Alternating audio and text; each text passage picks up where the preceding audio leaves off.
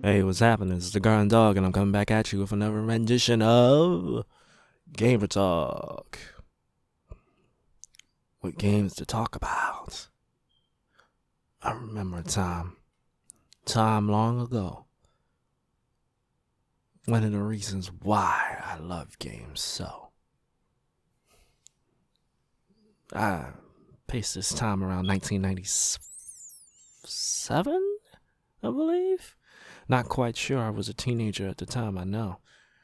So me and my family went to Virginia Beach.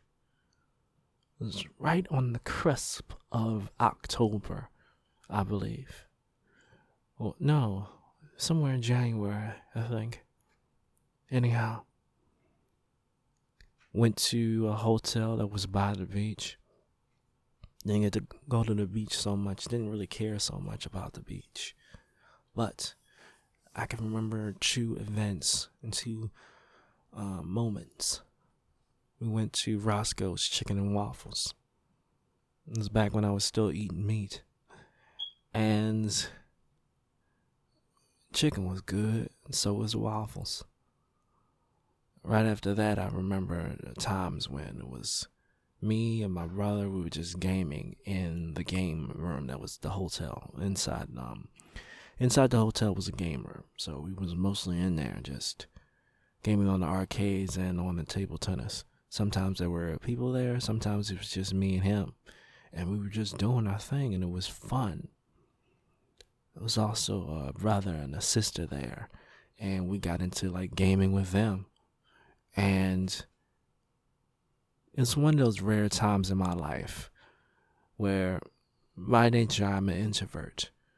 I like to be in my head too much, and I like to be creative on my own. But gaming for that moment, for that time, space of a moment, it was enjoyable to me because it helped connect me with other people. It helped me to enjoy, to be active, to be outspoken, to enjoy the moment and the people around me and become engaged and become interesting, automatically interesting. And for me, being a typical boring person, um, yeah, it's just, that was fun for me. A lot of the stuff that happened afterwards, not much, but just those moments, those moments where I can connect with people through games, through my enjoyment, through my passion for them, that another side of me would come out. I figure it's like the voice that you're hearing right now. It's that Guardian Dogg voice I have. Oh, uh, yeah. I guess I could, I'm going to end it right there. Not much of a story, really, but it's one of the memories I hold dear to my heart. Mm, what can we say now? Mm, as always, this is the Guardian Dogg. Guardian Dogg, two G's at the end. That's Guardian Dogg, two G's at the end. You can find me on the YouTubes. And you can also Google me, Guardian Dogg, two G's at the end. I know it's kind of funny, but it was something, name I kind of made up on the spot. Many, many, many moons ago.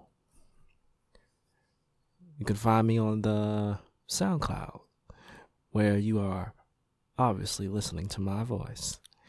And you can also now find me on iTunes, where I have a little podcast going of just my audio tips I've got going right here. A lot of uh, tips where it'd be, let's see, let me think. What's the name?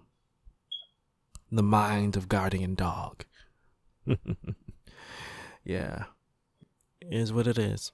Got a book out. Alter Egos published it. And you can find it on Amazon. That's Life of a Prince The Engagement. Three book series. Look it up. Check it out. Ebook and audio set are forthwith coming in the future. This is the Guardian Dogg, and I am out.